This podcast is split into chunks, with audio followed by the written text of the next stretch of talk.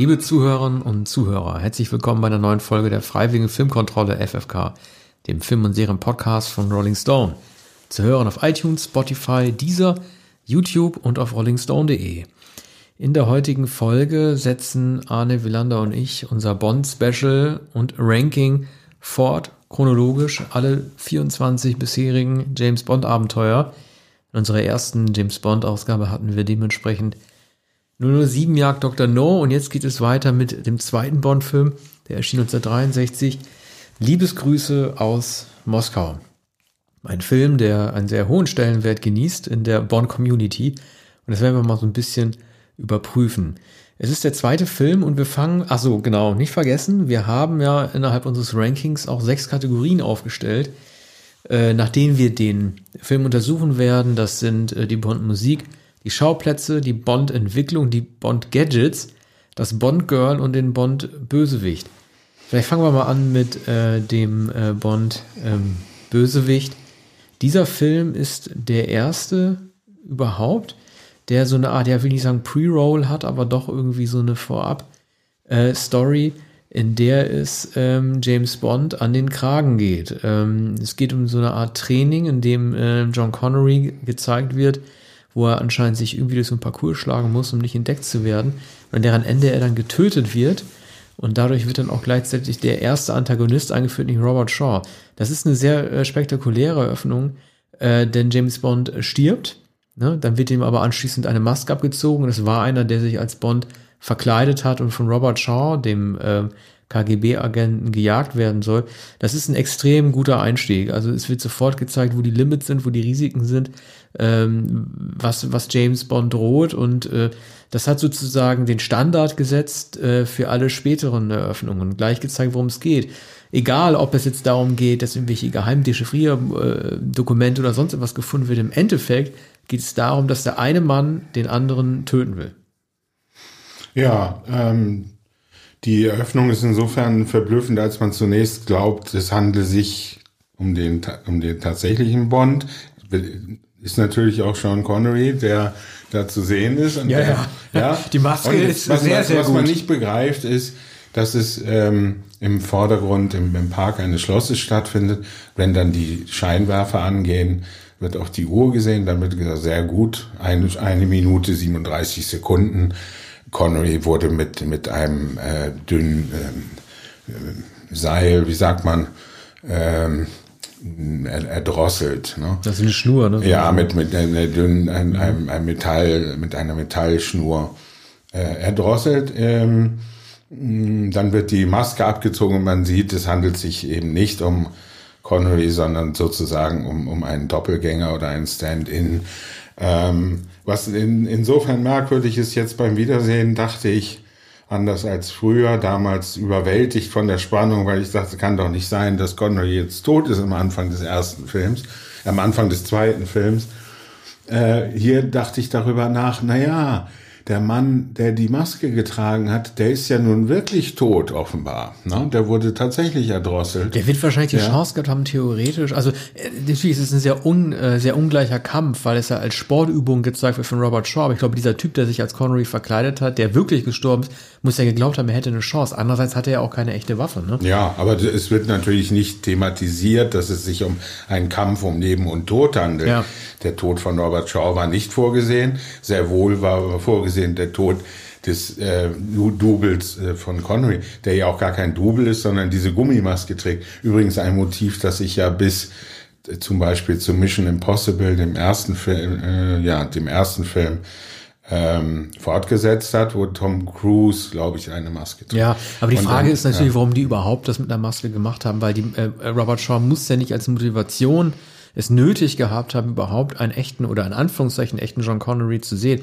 Er hätte ja auch einfach so als Übung machen können, töte einen extrem ja. fit aussehenden ja. Geheimagenten, der dem vielleicht ein bisschen ähnlich sieht. Das war natürlich ja. ein reiner Fanservice, das, ein Gadget das, für den, für den, für den Zuschauer. Das ist natürlich eine, eine Scharade. Ähm, es braucht natürlich nicht die Äußerlichkeit oder die Anmutung äh, Bonds, damit, ähm, äh, damit der Schurke sein, ähm, sein mörderisches Handwerk verrichten kann.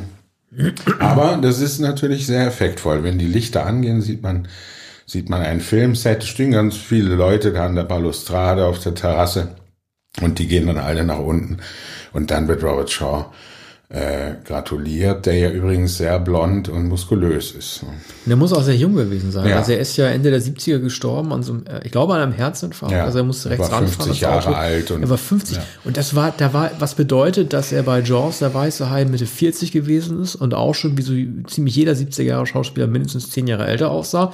Und bei From Russia With Love dürfte er dann ja tatsächlich Anfang 30 gewesen sein. Also Ja. so ein ähnliches Alter wie Connery, wenn auch gleichzeitig mit, mit äh, etwas dickerer Statur. Vielleicht können wir mal mit der Kategorie Bösewicht äh, ihn, ihn, ihn nochmal etwas genauer äh, unter die Lupe nehmen. Er gilt ja als Klassiker Bösewicht unter anderem auch deshalb, weil er, äh, er rettet James Bond in einer Szene ja auch das Leben, als es irgendwie zu so einem, zu so einem Kampf kommt in einem Zigeunerlager und da durch die Gegend geschossen wird. Er rettet ihm das Leben, natürlich mit der Motivation, ihn selber umzubringen.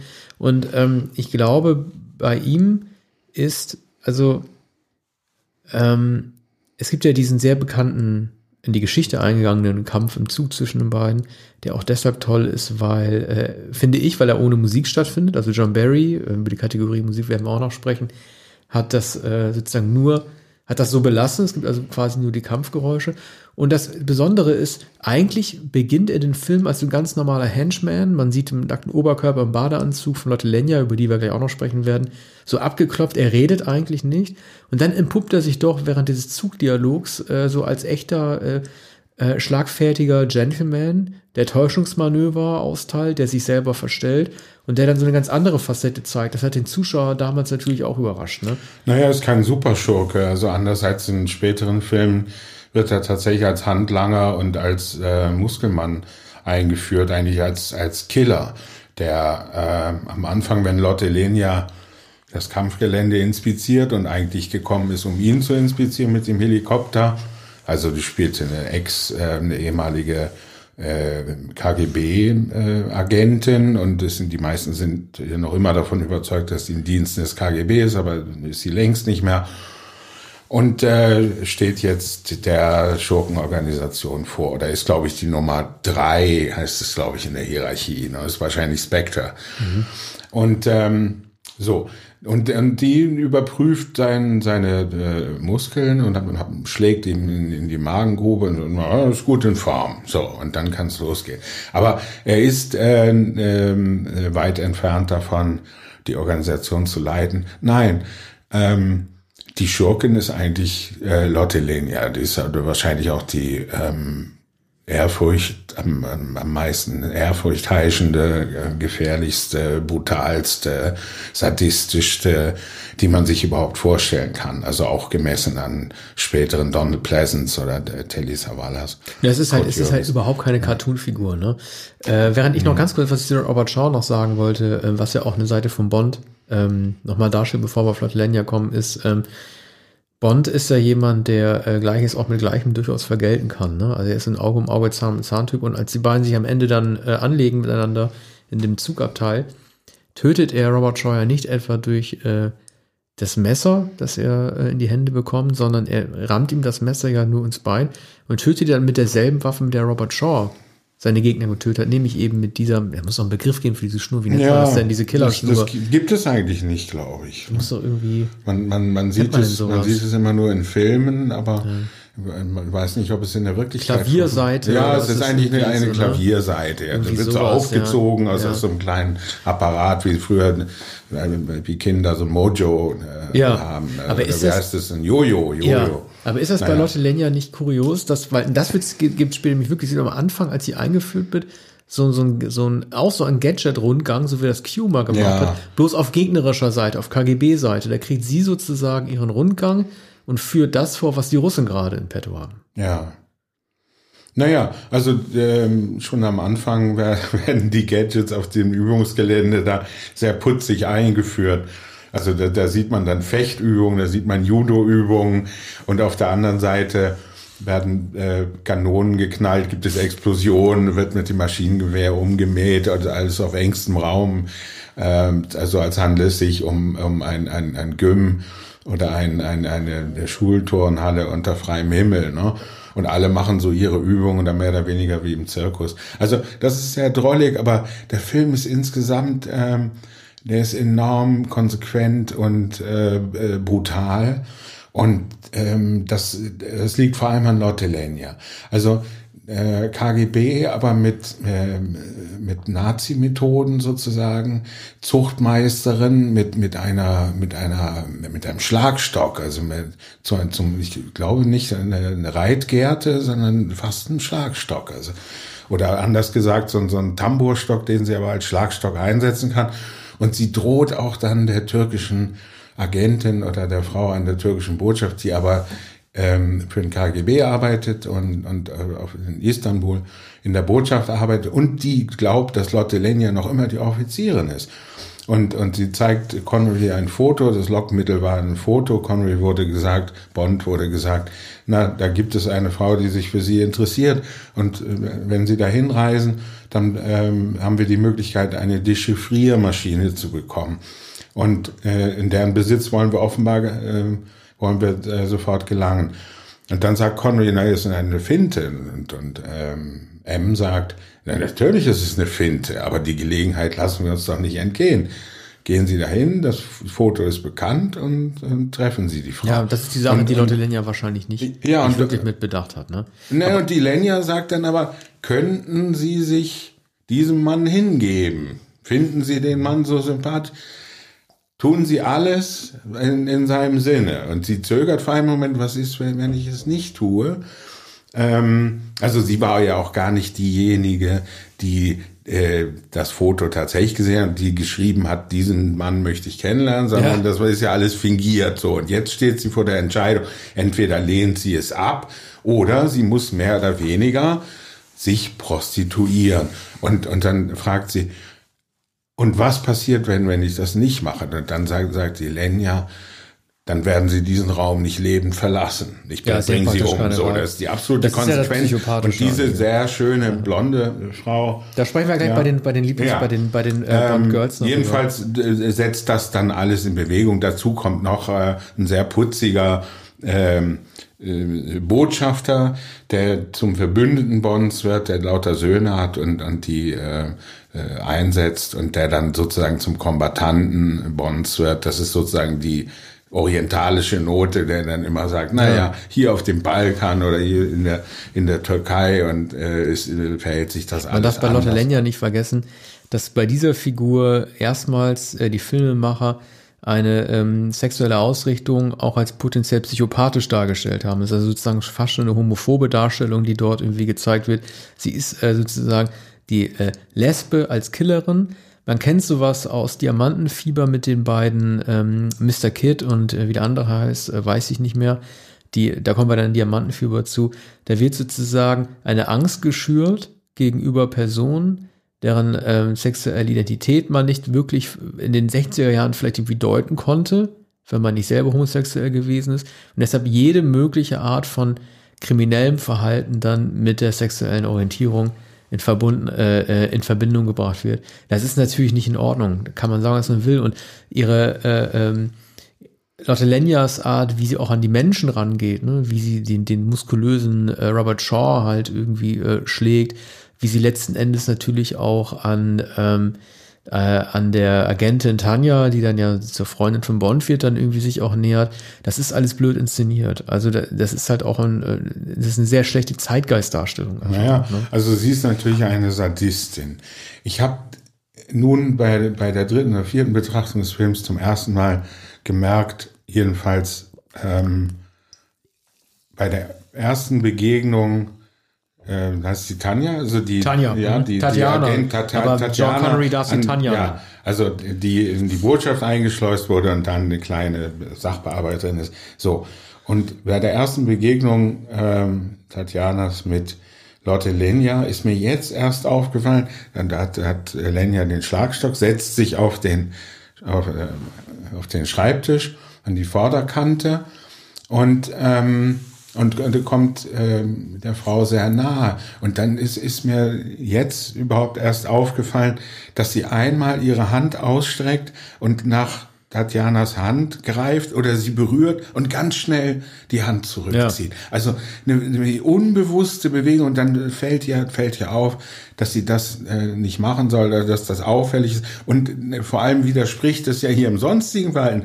Sie droht mit dem droht der Frau mit dem Tode und berührt sie fast zärtlich an der Hand, ja, zugleich mit dem Schlagstock. Das soll also, wahrscheinlich auch irgendwie, wie, zeigt irgendwie zwiespältig äh, sie gegenüber dieser Figur steht, dass sie gerne ihrer ihrer Lust nachgehen würde aber das aufgrund der, der Hierarchie äh, wahrscheinlich einfach nicht kann. Ja, ne? natürlich, es ist es unmöglich. ja Außerdem muss sie die Frau ja in die Fänge die, des Mannes schicken, ja. der der ähm, beobachtet und gestellt werden soll. Sie ist halt die, die Reitgärtenfrau und das Lustigste an dem Film überhaupt ist, es war überhaupt nicht als, als Gag gedacht, aber es ist mir aufgefallen, ich fand es sehr lustig, das ist, dass sie sogar äh, in Istanbul in ihrer äh, russischen KGB-Uniform rumrennt. Also sozusagen ein Land, ich weiß gar nicht, ob äh, die Türkei äh, 1963 schon zur NATO gehört hat oder nicht. Auf jeden Fall gehört die Türkei definitiv nicht zum Warschauer Pakt und sie hat kein, kein Problem damit, ihrer sehr auffälligen russischen Uniform ich, ich, durch die Stadt zu laufen. Ich glaube, dieser Konsul, der türkische ja. äh, oder äh, was ist der Stadthalter oder mhm. was, oder Verbindungsmann zu den Engländern, der, der erklärt es gleich zu Beginn, wenn Connery Ach so, äh, in, in, in, ins Konsulat kommt. Ja. Der sagte, wir nehmen es hier nicht so genau. Wir haben es mit beiden sein. Wir haben es mit ah, Griechenland, ja. wir haben es mit den Russen, mhm. mit den Amerikanern. Die Briten gehen ja, Briten natürlich auch, ich glaube, frühere Besatzungsmacht, die gehen hier ein und aus. Und ähm, die sind ähm, sehr flexibel nach allen Seiten. Und äh, das ist ein bisschen wie äh, Casablanca in Casablanca. So, da, da muss man sich echt ne, nochmal zurückdenken. Da gehen, da Zeit, gehen die ne? Nazis rum, da okay. gehen Amerikaner rum, da gehen lauter Exilanten also, herum. Ja, das ist also ein, ein Wimmelfeld äh, politischer Allianzen, die, die irgendwie nicht ganz klar sind. Wollen wir die Bösewichte eben bewerten? Ja. Also Leute, Lenya und Robert Shaw, wir können hier eine Gesamtnote geben. Äh, also, Nein, ja. das, das, also wir haben beide, ja. wir haben beide gefallen. Äh, Robert Shaw war sozusagen die die völlig neue Darstellung einer Kampfmaschine, die sich dann dennoch irgendwie zum zum Zug, also so Hitchcock-artig fast schon oder Strangers on a Train, Patricia Highsmith, fast schon zu so einem Gentleman entwickelt. Also ihm gebe ich äh, eine äh, vier und Leute Lenya äh, gebe ich ähm, obwohl sie halt äh, diese Vorurteile schüren soll in dieser Rolle, ohne Frage, trotzdem noch eine 3,5. Mhm. Ja.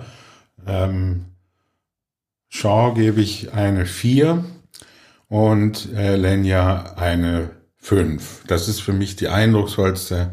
Wielander gibt eine 5. Ja. Gibt es nicht sehr naja, häufig? Es gibt, gibt, äh, gibt keinen Zweifel daran. Äh, ich kenne keine eindrucksvollere Schurkin, die ja durchaus auch ambivalent gezeichnet ist in ihrer Verzweiflung, äh, in der sie ähm, der jungen Frau glaube, anhängt und anderen Frauen. Das ist jetzt überhaupt keine andere Oberschurke in einem Bond-Film, kann das sein? Ich meine, wir werden ja, jeden Film noch mal angucken, aber so auf den ja, ersten Blick, wenn ich kurz auch, mal durchrassel im hm. Kopf, ich glaube, es nein. gibt keine naja, doch, es World gibt, is not enough. Nee, warte mal, gab es irgendwo noch eine? Na, es gibt zum Beispiel in Never Say Never Again. Ja, solche ja. schon, Barbara Carrera also so, aber die sind ja nicht die, Reihe die zweite Reihe. Antagonisten, aber, aber Lenya ist auch eigentlich, ist auch in der zweiten ja, Reihe. Ja, Blofeld und so. so, so der Katzenmann, ja ist, äh, ist äh, zwar untergeordnet, aber handelt doch eigentlich in eigenem Auftrag oder äh, hat eigene Autorität, um sich auch weiter zu qualifizieren. Es gibt ja übrigens auch einen Schachspieler, der auch eine Rolle, eine erhebliche Rolle spielt in der Organisation und, und der also offiziell ein, ein Schachgroßmeister ist und aber tatsächlich in Diensten mhm. des KGB steht und der ist eigentlich ihr, ihr Konkurrent und dem ist sie überlegen. Kriegt die Spitze ab. Mach, mach mal weiter mit den Bond Girls, mit äh, Tanja. Äh, der Russin. Oder Tatjana. Tatjana das oder. War, das weiß ich nicht. Ich hab, ja, sie, ja. Er darf sie Tanja nennen, aber sie ist eigentlich Tatjana. Aha. Und äh, also äh, diese Figur hat mich überhaupt nicht überzeugt. Ähm, Sie bedient doch alle möglichen Klischees, die man hat. Am Ende wird sie zu einer leicht hysterischen Furie. Also ich benutze das Wort jetzt mit Absicht, weil sie so dargestellt wird. James Bond schlägt sie, das macht er auch nicht so häufig, das wird ihm auch einen Punkt abzugeben. Und ähm, sie sagt ja dann irgendwie in dem Zug oder ähm, als ihre Identität von ihm ganz klar aufgeklärt wird, irgendwie, ich weiß nicht warum, ich weiß nur, dass ich dich liebe. Und das ist natürlich die totale mhm. Abhängigkeit, die man als Frau überhaupt gegenüber einem Mann mhm. äh, haben kann. Äh, was ich da eher so ein bisschen schwierig fand oder irgendwie fast schon so ein bisschen äh, vor seiner Zeit schmierig ist ja, es gibt hier irgendwie so ein Erpresservideo, das ihr vorgehalten wird von Lotte Lenya, ne? Da sagt dann Lotte Lenya, hey, passen mal auf irgendwie, also äh, ihr beide werdet jetzt irgendwie heiraten, ja, denn ihr wurdet gefilmt im Schlafzimmer und dann kann man euch damit erpressen, die KGB-Agentin und der, der MI6-Mann und so weiter. Und dann sagt sie dann auch so, ja, wie ist das denn überhaupt möglich, dass es Menschen gibt, denen so ein teuflischer Plan einfällt? Also so eine Naivität, die sie an den Tag legt, verbunden halt mit diesem fiesen Trick gefilmt zu werden, was man ja eigentlich eher aus der, frühestens aus der VHS-Zeit mit den Überwachungsvideos, aber eigentlich im Grunde genommen eher aus der Internet-Ära kennt. Das war 1963 ja völlig früh. Und das halt als Kniff, das hat mit ihrer Persönlichkeit nicht so viel zu tun, aber sie, sie stolpert doch für mich eher, äh, auch wenn sie am Ende diejenige ist, die den äh, finalen Rettungsschuss für Bond dann irgendwie abgibt, auch diejenige, die mir als Agentin, die, die überhaupt nicht, also die überhaupt nicht, die ist überhaupt nicht fit. Mhm. Die, macht, die macht überhaupt keinen guten Job. Naja, sie ist äh, eingesetzt in der Botschaft als Sekretärin und bewundert die Lenya oder deren Mythos, äh, den Ruf, der ihr vorauseilt. Sie ist devot, sie hatte bisher keine großen Aufgaben, sie wird benutzt. Ähm, es ist natürlich auch, auch ähm, Spiegel, Spiegel der Zeit, dass sie eine, keine selbstständige, nicht selbstdenkende Frau ist, die, die sich unterordnet. Ich finde find es eine eindrucksvolle Schauspielerin. Ähm, ich weiß nicht, ob die, sie hat später noch einen englischen Film gespielt, kommen dann bei, äh, bei dem nächsten Film, ein Jahr später bei Goldfinger noch auf andere äh, britische Schauspielerin, die dadurch legendär wurden. Also ich finde es eine sympathische äh, Figur, aber weder eigenständig noch sehr bemerkenswert. Deshalb eine drei. Also es ist keine eigene mhm. Entwicklung. Und naturgemäß ist es eine sehr gut aussehende Schauspielerin. Übrigens eine sehr britisch aussehende Schauspielerin. Das, Gut. das muss man sagen. Bist heute sehr gnädig, mhm. äh, weil ich weiß, dass du dem Film Ja, aber was hast du denn gesagt? Zwei, nur zweieinhalb. ich gebe dir zweieinhalb, zweieinhalb. Ja. Ich, ich weiß, ich ahne ja schon, du willst auf eine sehr hohe Gesamtbewertung hinaus, deswegen musst du den Zahlenspiegel auch ein bisschen hochhalten. Ja, Kann ich es verstehen. wird eine sehr hohe ja. Gesamtbewertung. Ja, machen wir mal weiter mit der Bond-Musik. Äh, John Barry hat äh, das Ruder übernommen nach Monty Norman, der äh, noch ähm, äh, Dr. No gemacht hatte wo aber auch schon viele äh, Kritiker gesagt haben und ich mich immer anschließe und einfach herauszuhören, dass äh, das Arrangement des Bond-Themes ja im Grunde genommen schon das John Barrys gewesen ist. Hier hat er die alleinige Kontrolle. Äh, er macht äh, viel Fol Folkloristisches ähm, in diesem Score, äh, wenn gleich auch bei seinem äh, Beat und ähm, ja, wie soll man sagen, bei seinen Lush Strings Arrangements geblieben ist dass äh, den Titelsong From Russia with Love gibt es ähm, in der Pre-Roll im Vorspann nur instrumental zu hören. Der wird dann, glaube ich, irgendwann mal mittendrin im Radio mal ausgespielt. Mhm. Ich bin nicht der größte Fan dieses Songs, äh, gesungen, gesungen von Matt Monroe. Äh, er ist er auch sozusagen der letzte, also der erste und gleichzeitig der letzte James Bond Song alter Schule. Äh, der erinnert mich eher an so eine Sinatra oder Tony, Tony Bennett Nummer eines getragenen, cocktailbewandeten ja. Herrn im Smoking. Matt, Matt. Der hat noch nicht den Sex, den spätere Songs ja. haben. Also ich glaube, die mussten erst danach sich überlegen, wie sie Bond inszenieren durch die Songs, wie sie Bond erzählen durch die Songs, wie sie das Setting damit schaffen. Das war noch ein alter Schule-Song mhm. für mich. Ja, Matt Monroe war, glaube ich, so die, die, eine britische äh, Version von äh, Senator Bennett, von, von äh, des Crooners. Übrigens ja ähm, eine der ganz wenigen, wenn nicht die letzte Gelegenheit, da ein Mann überhaupt den Song gesungen hat, mhm. oder? Äh, äh, äh, Thunderball kam Thunderball, jetzt übernächstes gleich mit Tom Jones. Also, ja, ja, also richtig, also die, Tom gibt, Jones, aber es, es gibt, gibt wenige und später gab es ja, gar keine nahezu gar keine Männer mehr, glaube ich. In den, naja, wir hatten noch McCartney ne, und Louis Armstrong. Also das hat sich schon äh, so ein bisschen abgewandelt, aber die haben danach erstmal auf Frauen gesetzt. Was mir in dem Soundtrack halt auf jeden Fall gefallen hat, es gibt schon eine kurze Einstellung. James Bond hat ja nicht nur das bekannte Motiv am Anfang mit diesem Barrel Gun, mhm. sondern es gibt ja auch tatsächlich ein Stück, das 007 heißt also flotte, flottes, militärparadistisches Stück irgendwie, finde ich, äh, dass John Barry dann in den drei folgenden Filmen auch noch benutzt. Das wird mal kurz eingespielt. Insgesamt äh, ist es ein guter Start, aber kein spektakulärer Start. Und für mich kriegt der Score deswegen eine 3. Ja, also das ist kein, kein Song, der sehr berühmt geworden ist und der auch keine so erhebliche Rolle spielt, auch dadurch, dass er am Anfang instrumental eingesetzt wird. Das änderte sich dann natürlich mit Goldfinger. erheblich oder die Bedeutung des Songs wurde dann erst so richtig erkannt. Also nach der Exposition der dann einsetzende Song, über dem dann die, die, die Titel ähm, gezeigt werden.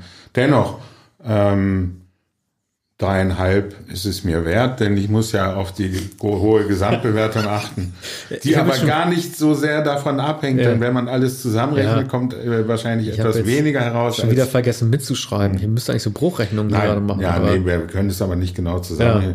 Am Ende geht es sowieso nicht ganz auf. Ja. Äh, machen wir weiter mit den Schauplätzen. Die Schauplätze ist, finde ich, einer der interessantesten Rubriken für diesen Film. Äh, also am Anfang, also jeder weiß ja, es, wir haben selber darüber gesprochen und man konnte das auch in jedem Förderartikel lesen.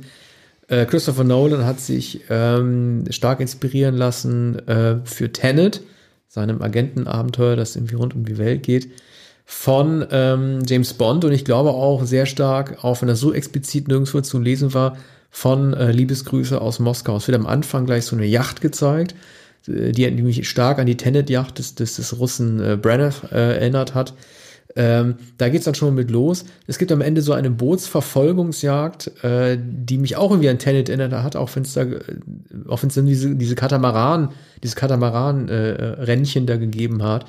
Äh, übrigens lustigerweise, äh, man muss das halt auch innerhalb seiner Zeit sehen, das war aus einer aus heutiger Sicht sehr lustig anzusehende äh, Action-Szene, weil James Bond ja dann es mit diesen Bootverfolgern aufnimmt, äh, dann anscheinend irgendwie, das habe ich nicht mehr richtig in Erinnerung, glaube ich, irgendwie so eine so eine Benzinspur legt ja. und, dann, und dann irgendwie alle Boote nacheinander hochgehen. Das hat mich so ein bisschen an, meine, an meinen Grundschulunterricht erinnert. Mhm. Da gab es dieses Beispiel mit elektrischen Strom und mhm. der Glühbirne von der Weihnachtsbaumbeleuchtung. Ja. Da gab es dieses Beispiel, wenn man eine Glühbirne irgendwie, wenn man da die Verbindung trennt, dann gehen mhm. irgendwie alle aus. Es gibt aber auch Glühbirnen, die alle autonom mit, äh, unter sich, wie ein geschlossener Schallkreis darstellen, miteinander verkabelt sind. Bei dieser Szene äh, gehen alle Boote schön wie in so einer Schnur nacheinander irgendwie auf. Äh, zu den Schauplätzen noch mal ganz kurz. Äh, er spielt ja größtenteils in Istanbul. Und das hat mich fast schon so ein bisschen geärgert. Denn äh, ich habe selten eine Stadt gesehen, die so gut aussehen kann, die so schlecht fotografiert gewesen ist. Ich weiß gar nicht, wann die dort drehen mussten oder durften. Das Wetter in der Türkei, in Istanbul, wo in welcher Jahreszeit auch immer die gedreht haben, ist total schlecht. Also du hast oft irgendwie so einen wolkenverhangenen äh, Himmel. Es strahlt wenig, es ist wenig Sonne zu sehen. Es gibt wenig Schattierungen dadurch. Ich finde, das ist einfach auch schlecht aufgenommen. Also ich finde die Schauplätze gerade in der Türkei nicht gut gewählt. Hm. Also das Wetter hat mich nicht gestört. Nieselregen und graues mag ich. Ist natürlich etwas merkwürdig bei, bei Istanbul, dass, da, dass es nicht äh, als sonnig und, klischeehaft inszeniert wurde, aber das mag tatsächlich mit den Dreharbeiten zu tun haben, die nicht länger als zwei Monate dauern, dauerten. Und das meiste war wahrscheinlich äh, in England sowieso im Studio in Pinewood. Und ähm, sie hatten wahrscheinlich nur wenige Drehtage überhaupt in Istanbul.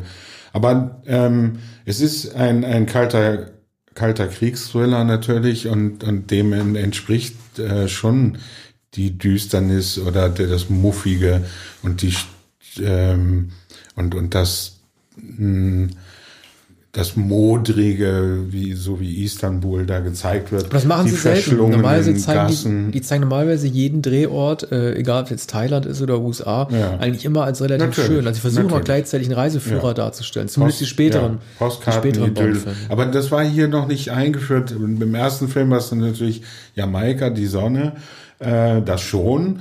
Aber ähm, sozusagen britisches Hoheitsgebiet. Ne? Hier haben sie sich etwas weiter hinausgewagt in sozusagen neutrales Gebiet, das sie aber kennen.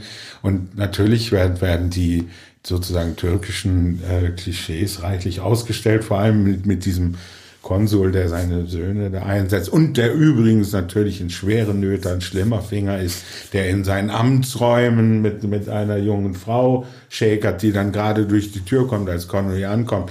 Also es ist in anderen Filmen haben wir es äh, bei, bei in Arabien immer mit dem mit dem Fez zu tun. Ich weiß gar nicht, ob man hier den Fez sieht. Ne? Nee, den, ich Oder, glaube nicht. Der, ja. der taucht erst wieder bei Indiana Jones, ja. der letzte Kreuzzug auf. Aber tatsächlich war der wurde der Fez ja von Atatürk ja. verboten, also der oder Fez muss man eigentlich sagen. Ähm, Aber das ist doch auch komisch. Also typische, klar, man kann sagen, man kann die typischen türkischen Insignien blöd finden. Ich fände es toll, wenn es die zu sehen gäbe. Es gibt ja diesen, äh, äh diesen Z- Zigeunerin-Fight äh, in diesem Lager, der Ja. irgendwas so eine erotische Komponente haben soll. Ähm, auch die, die daraus entspinnende Action-Szene, die finde ich so schlecht choreografiert, selbst für 1363. Ich habe total da den, Ja. den Überblick verloren. Also für mich sah das auch gar nicht. Also erstens, wie die alle da eingebrochen sind, das sah für mich irgendwie blöd aus. Das war so Western von gestern, Piff Puff. Und äh, ich fand auch, äh, also ich, ne, also ich will jetzt ja auf Klischees rumreiten, aber ich wusste gar nicht, dass es sowas in der Türkei gibt. Für mich wirkte das halt eher wie Rumänien. ja, ist auch ausgedacht wahrscheinlich. Total ausgedacht. Ist vieles ausgedacht. Aber es ist der letzte Film, glaube ich, den Terence Young inszeniert. Oder du wirst es besser wissen, vielleicht kam es später wieder. Goldfinger wurde dann von Guy Hamilton inszeniert. Und äh, das ist doch bemerkenswert, dass nach zwei Filmen der Regisseur ausgetauscht wurde. Und Young war der ein Routinier, aber sicher niemand, der Action-Szenen gut choreografieren konnte. Also der ganz alten Schule. Hamilton war, glaube ich, ein jüngerer Mann.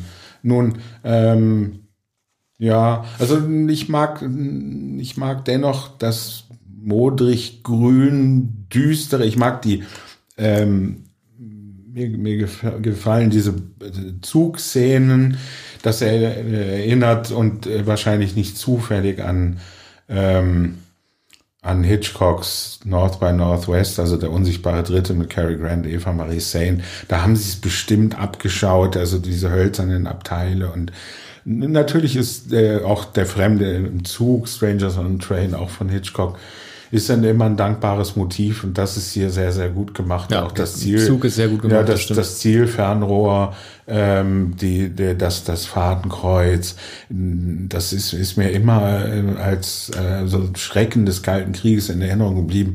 Eigentlich auch ein Vorläufer von, von, sp- vom späteren ähm, Dame König als Spion und äh, Smileys Leute. Deshalb sage ich vier. Okay, ich sage, ähm, äh, aufgrund der unbefriedigenden Darstellung Istanbuls, dem äh, Kulturmix und der klischeehaften Darstellung verschiedener kultureller Elemente gebe ich ihm nur eine 3. Also der Zug reißt es für mich nicht raus. Ähm, am Ende dieser Hubschrauber, es gibt einen Hubschrauber, der den Spawn angreift und das Wasser, das muss man innerhalb der Effektmöglichkeiten von Ja. 1963 sehen. Das ist für mich in Ordnung, dann kann ich mir auch nur 3,5 geben, aber mir gefällt die Türkei Mhm. im Film nicht. Ja, also die kleinen Hubschrauber, die Helikopter sind, sind ja immer niedlich und wenn Lotte Lenya einschwebt mit diesem Ja. Helikopter, was man, was man nicht bedenkt, das gab's damals gar nicht. Ich weiß, das das sind die ersten. Helikopter mit, mit, mit der Glaskuppel, also kein Militärhubschrauber, Raketenbeschuss. sondern ein kleiner äh, Privat Ja, das schon Helikopter. klar, muss man innerhalb der Zeit sehen. Machen wir weiter mit den Gadgets. Äh, dies ist der erste James Bond-Film, der ein echtes Gadget einführt, nämlich der sagenumwobene äh, Koffer, den äh, Q ihm präsentiert und äh, äh, toll ist da ja Qs Kommentar, also Desmond Ulevin, der dann irgendwie sagt, ähm, so, James Bond, haben Sie alles behalten, darf ich gehen? Er will also einfach die Sache schnell hinter sich bringen und er, er fabriziert halt die, ähm, die Gadgets, aber er will eigentlich im Grunde genommen damit nicht so viel zu tun haben, sondern das einfach abliefern. Und dieser Koffer ist natürlich irre, weil ähm, enthält, also ich wollte ihn als Kind auch immer haben, ich fand diesen Koffer toll. Ne, er hat ja irgendwie dann die- diesen Gasmechanismus, der dann irgendwie die Leute halt fertig macht. Und er hat vor allen Dingen äh, lustigerweise diese 50 Goldstücke, die so aufgeräumt sind in ein Etui. Und diese 50 25 auf der linken Ja. Seite, 25 Goldstücke auf der rechten Da Seite. fragt man sich doch schon, wenn das Ja. eingeführt wird, ähm, war, also man weiß, es wird nur deshalb eingeführt, weil Bond die definitiv benutzen äh, wird. Aber ganz ich, gewiss. Ja, ich habe mich während des Films gefragt, wird er damit jemanden bestechen, Ja. den, den Kerem Bey da, diesen Oberfez, Muss oder wird er los, Ja. loskaufen. Und äh, James Bond kriegt ja dann auch ähm, in so einer fast schon so Shakespeare-haften Darstellung am Ende. Die Gelegenheit, da kann Connery sein komplettes Verhaltensrepertoire durchexerzieren, indem er versucht, Robert Shaw zu täuschen und mit ihm einen Deal zu machen und ihm halt ähm, aus gespielter Verzweiflung heraus ihm diese Goldstücke anzubieten und Robert Shaw geht ja darauf ein. Das heißt, er das heißt, die Goldstücke retten Bond das Leben, denn er öffnet den Koffer, äh, den Koffer, er öffnet ihn auf die falsche Art und Weise, Ja. er kriegt das Gas ab, ist kurz irritiert und dann beginnt der Fight. Also dieses Gadget ähm, äh, ist ein ordentliches, also ich, ich gebe dem eine 4, ist für mich in Ordnung. Ja, also ähm, das ist von, von, von großer äh, Drolligkeit natürlich, schon, schon die Vorführung dieses Koffers. Q überwacht dann noch, haben Sie es verstanden, äh, Bond? Ja. Dann machen Sie mal. Ich glaube, ich, glaube, ich konnte es mir behalten. Und, und, und Bond äh, verstellt dann diese goldenen Verschlüsse nämlich in der richtigen Weise, naturgewiss, wurde ihm ja eben gerade gezeigt. Er hat es verstanden. Und wenn es aber falsch geöffnet wird, so wie man herkömmlich den Koffer öffnet, dann explodiert da diese, diese Gaswolke, ne? oder Tränengas und jemand ist geblendet, ist geblendet und außer Gefecht gesetzt. Nur dachte ich bei dieser Vorführung, Gott, ist das alles umständlich. Also da muss jemand erstmal an den Koffer herankommen. Nehmen wir an, der Koffer würde irgendwo stehen, jemand äh, hätte den Verdacht, ne? da könnten Goldmünzen drin sein. Und, und, und konnte, ja genau, und Bond wäre gerade nicht im ja. Raum. So, jetzt öffnet er also den Koffer, bekommt diese Ladung ab, ist, ist die Augen tränen, er ist für eine Weile außer Gefecht gesetzt. Und was passiert dann? Gar nichts. Ja. Er kann den Koffer mitnehmen, mit dem Koffer fliehen, dann entdeckt er auch noch die kleinen Klappmesser an der Seite. Ja. Ne? Das, das, ist ja das, alles ja. putzig. Das ist ja das Problem. Äh, so toll wie dieser Wunderkoffer auch ist, er setzt voraus, dass sein Benutzer oder sein Besitzer James Bond eine Gesprächssituation konstruiert, ja. in dem sein Gegenüber diesen Koffer überhaupt haben will. Es wäre mhm. natürlich viel effektiver gewesen, wenn er die Messer in seiner Hosentasche gehabt hätte, eine ja. Mini-Gaspistole in seinem Schuh und 50 ja. Goldstücke in seiner, in seiner Hinterntasche. Genau, das hätte, Anstatt diesen, ja, das hätte gerade, diesen Koffer mhm. zu nehmen bedeutet natürlich den, man muss den schauspielerisch einsetzen, damit man sein Gegenüber überzeugen kann, mhm. dieses Ding überhaupt in die Hand zu nehmen und das zu bedienen. Da, da gehört schon einiges dazu. Das ist eigentlich im Grunde genommen nicht gut zu Ende gedacht. Ja, es ist ein, ein Requisit. Niemals würde Bond sich mit einem Koffer befassen oder mit einem Requisit. Aber natürlich, äh, statt Gadgets kann man auch Requisit sagen. Und ähm, in diesen, ähm, in all den späteren Filmen werden, werden immer so, solche Sachen eingesetzt als Requisiten, meistens dann am Auto, an, ähm, an ähm, äh, Flugzeugen, an, an Helikoptern, an, an Yachten auch. Aber äh, es beginnt natürlich, wie du vorhin schon gesagt hast, spielerisch, wie wie bei Kindern, ähm, dass, dass an der Seite Messer rauskommen. Ne? Die sieht man nicht. Und dann zack, zückt man ein Messer aus, aus dem Koffer. Also das ist so eine faszinierende, kindliche, also eine Jungsvorstellung eigentlich äh, dass man sich ein Schnauzbart anklebt und nicht erkannt wird, dass man sich eine falsche Brille aufsetzt, eine Perücke und dass man mit so einem Koffer ja. durch die Gegend geht. Wieso ähm, schleppt er denn eigentlich nicht ja. immer mit sich rum, wenn da alle guten Waffen drin Ganz sind? Eigentlich genau. müsste er in jeder Szene, ja. sei es in dem Zigeunerlager oder sei es irgendwie auf der Gondel, müsste er doch eigentlich immer diesen ja. Koffer mit sich und, und aber ein Koffer würde ja auch auffallen, weil sich kein Mensch äh, immer zum Koffer rumbewegt. Schon gar nicht jemand, der so lässig ist wie Bond und immer eine Hand mindestens in der Hosentasche hat. Ne? Also warum soll der ausgerechnet ein Lebemann mit, mit so einem eckigen Koffer rumlaufen? Also der reine Blödsinn. Der ist auch gar kein Diplomat. Können oder genau, so. später, später äh, sagte man ja immer Diplomatenkoffer. Noch ja. in den 80er Jahren hatten viele Schüler später dann äh, von, wenn ich hier die Marke sagen darf, von Samsonite, gab es so einen Schalenkoffer. Aber davor hieß es Diplomatenkoffer und der war mit Leder außen. Äh, ja. Mein Vater hatte den äh, Lehrer, mein Vater ähm, war als Lehrer tätig und der hatte auch diesen Diplomatenkoffer noch in den 80er Jahren. Die Steigerungsform und, wäre ja mit Handschellen befestigt am Handgelenk, ne? Der Koffer. So äh, Atomkoffermäßig, Donald Pleasance. Aber ja, ist, genau. er dann, ist er dann irgendwie erst genau. später gekommen. Und, und da ist aber dann vollkommen klar, man muss, man muss den den Menschen, der den Koffer trägt, erledigen, um an den Koffer zu kommen. Hier hat man aber einen Diplomatenkoffer, der ungefährlich wirkt und man fragt sich, welche Papiere transportiert James Bond. Dass er viel gelesen hätte oder immer zu Akten studieren würde, kann man Bond nicht mhm. unterstellen. Mhm. Aber äh, amüsant ist es allemal und äh, deshalb eine vier. Hier, das ist auch noch die Unschuld der, der frühen ähm, Gadgets, der frühen Requisiten, das war äh, nicht zu Ende gedacht, aber es war genial eingeführt. Das ist wahrscheinlich bei Ian Fleming auch äh, so äh, beschrieben. Also eine vier. Ja.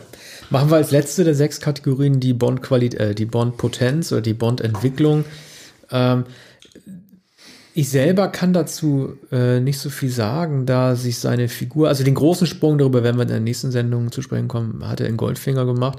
Für mich war noch der ähnliche, der, derselbe James Bond wie in äh, Dr. No, ein äh, durchaus berechnender, kalter Verführer, der, ähm, er hat diese unangenehme Szene, in der Tatjana schlägt. Äh, das hielt man anscheinend 1963 für normal. Aber ansonsten lernt man ihn eigentlich nicht besonders kennen. Ne? Also ich fand ihn physisch gesehen wahrscheinlich noch am beeindruckendsten, als er am Ende diesen Stuhl nimmt und damit Lord Lenny an Schach zu halten. Also eine äh, zu Beginn noch sehr höfliche Art und Weise, halt irgendwie mit der Gegnerin umzugehen. Äh, sie wird ja dann auch erschossen dann von Tatjana selber. Aber für mich hat dieser Bond, äh, also wir lernen ihn einfach nie wirklich kennen. Er kriegt seine Schauspielmomente, als er Robert Shaw versucht, ähm, äh, nach, also als ihm die, die Waffe äh, vorhält und äh, ihm ankündigt, ihn zu töten, dass er versucht, ihn hereinzulegen mit seiner Schauspieleinlage, indem er irgendwie sich hinkniet und um sein Leben, äh, scheinbar um sein Leben bettelt. Das war noch ganz amüsant, aber ansonsten hat mich Connery in diesem Film nicht überzeugt. Also ich gebe ihm eine 2. Hm. Naja, also er hat natürlich mit Moneypenny am Anfang, aber das sind natürlich winzige Momente, auf die man sich dann später gefreut hat. Hier wurde es eingeführt mit dem Hut, der auf den. Der hat aber Dr. No schon gemacht, den Hut. Ja, ja, nee, ich will nur sagen, am Anfang, also man hat, konnte sich ja erst beim zweiten Film daran gewöhnen, dass das immer jetzt so sein wird. Okay. Er kommt ja. zu M. Die Routine ne? wurde angeführt. Genau, ja. Mhm. die Routine hat begonnen. Er, er wirft den, den Hut auf den äh, Kleiderständer und und ähm, und, und, und sie sagt, ach, ich würde so gern mal mitkommen, in welches ferne Land geht's denn? Das würde ich allzu gern. Und dann kommt der, äh, Wange an Wange, ne? ja, dann, ja. Äh, genau. Und dann erklingt der Summer und sie muss äh, einschalten, weil M schon wieder was will. Und, so, und sagen Sie Bond, er soll das Foto hier lassen. Ne? Mhm. Das braucht er nicht. Und dann, da schreibt er dann with love zuerst und dann drüber from Russia und drunter äh, with love. So ist der dann, Titel entstanden. Das, ja, natürlich. Also ähm, das, das ist sehr, sehr gut gemacht und lustig. Ansonsten entbehrt der Film natürlich komödiantischen, äh, komödiantischer Momente. Das ist bei Lotte Lenya ja auch gar nicht möglich. Mhm. Und ähm, also es gebricht dem Film an Humor, entsprechend auch den Sprüchen, die später natürlich allzu sehr zur Routine wurden und schal wurden. Und davon ist, ist hier sehr, sehr wenig. Ein Hat bisschen, er da schon geschüttelt, nicht gerührt gesagt eigentlich? Ich Film? glaube in diesem Film nicht. In, ich glaube, ich denke, in, in Goldfinger äh, wird da sagt das da wird, äh, da wird es auffällig mhm. und da beginnt es überhaupt erst mit dieser mhm. mit dieser Marotte und mit dem Mondänen. Also hier ist noch verhältnismäßig wenig mondän. Man man sieht noch den kleinen Agenten, der auch in der Kritik steht und und und der sich jetzt also der ein bisschen lax und laissez-faire ist, was M weiß und, und er, er schickt ihn dorthin. Also er ist noch sehr, sehr Befehlsempfänger und noch, noch nicht so selbstständig, wie man es dann auch in Goldfinger sieht, wo das Laszive ausgestellt wird, was auch Connerys Statur und seiner Körperlichkeit ähm, sehr entgegenkommt. Also mh, dieser, dieser Film zeigt eigentlich noch den, den Geheimagenten der ähm, eine sehr harte Arbeit macht. Also Entwicklung ähm, eine eine drei. Ja, immerhin. Übrigens ist es ist mir gerade eingefallen, äh, ein Bond-Film, äh, in dem man äh, sieht, dass er sich seinen Rücken oder, äh, sehr schlecht ja. hat rasieren lassen. Also äh, ähm, der Rücken ist wirklich sehr schlecht rasiert, ja. das aber nur so nebenbei. äh, vielleicht ist er auch nur komisch bewachsen ja. und hat es so gelassen, aber mhm. das, das wirkt äh, für mich, also ich glaube Haarwachs oder so, das, das war in den letzten Jahren anscheinend noch sehr ruppig nee, nee. und äh, unentwickelt. Chemiekeule. Ja, es ist ähm, auch an, an den Oberschenkeln und an, an äh, die Brustbehaarung, die natürlich dann in Goldfinger äh, sehr zum Ausdruck kommt. Und die Only Live Twice, ne? wenn die Asiatinnen ja. sich dann über seine Brustbehaarung wundern, äh, wundern, was die Männer nicht hatten. Na gut, ich habe ich hatte zwar jetzt vergessen äh, mitzuschreiben, aber wir machen ja auch nicht streng genommen nur so eine Buchrechnung, sondern gewichten natürlich auch die Kategorien unterschiedlich. Kommen wir einfach mal zur Gesamtbewertung. Also ich gebe von Russia with Love äh, so wie dem vorangehenden äh, James Bond Film Dr. No eine 3. Oh. Ja. Hm. Ich weiß gar nicht mehr, wie wir äh, No bewertet haben oder wie ich No bewertet habe. Du hast ihm eine 4 gegeben. Eine 4, ja. ja. Uh, das zwingt mich ja jetzt, eine ja. 4. wie eine Sprungchance, die ich dir gegeben habe. Ja. ja, nee, du kannst, ja. kannst ihm auch eine 5 geben. Also das nein, ist also. Nein, 4,5. Ähm, nein, also ich, wird, ich werde auch noch 5er geben, ich will gar nicht irgendwie so, so ein Zause sein, der irgendwie so negativ dargestellt. Vielleicht müssen wir auch eine 3,5 geben. Das Problem ist, er, er genießt ja auch einen guten Ruf Vielleicht schaue ich ihn mir auch zu sehr mit den Augen von heute an. Äh, Wir also, können nur mit unseren heutigen Augen schauen. also ich gebe drei, du 4,5. Ja. Ähm, wir freuen uns richtig auf den, äh, auf den nächsten äh, James Bond-Film Goldfinger. Den, ähm, ja, also da kommt einiges auf uns zu. Ich wage es vorauszusagen, dass Goldfinger wahrscheinlich den äh, From Russia with, with Love noch übertreffen wird. Ja. Feuerball vielleicht nicht. Mal gucken. Ja. Äh. Okay. Äh, ja, bis zum nächsten Mal. Tschüss.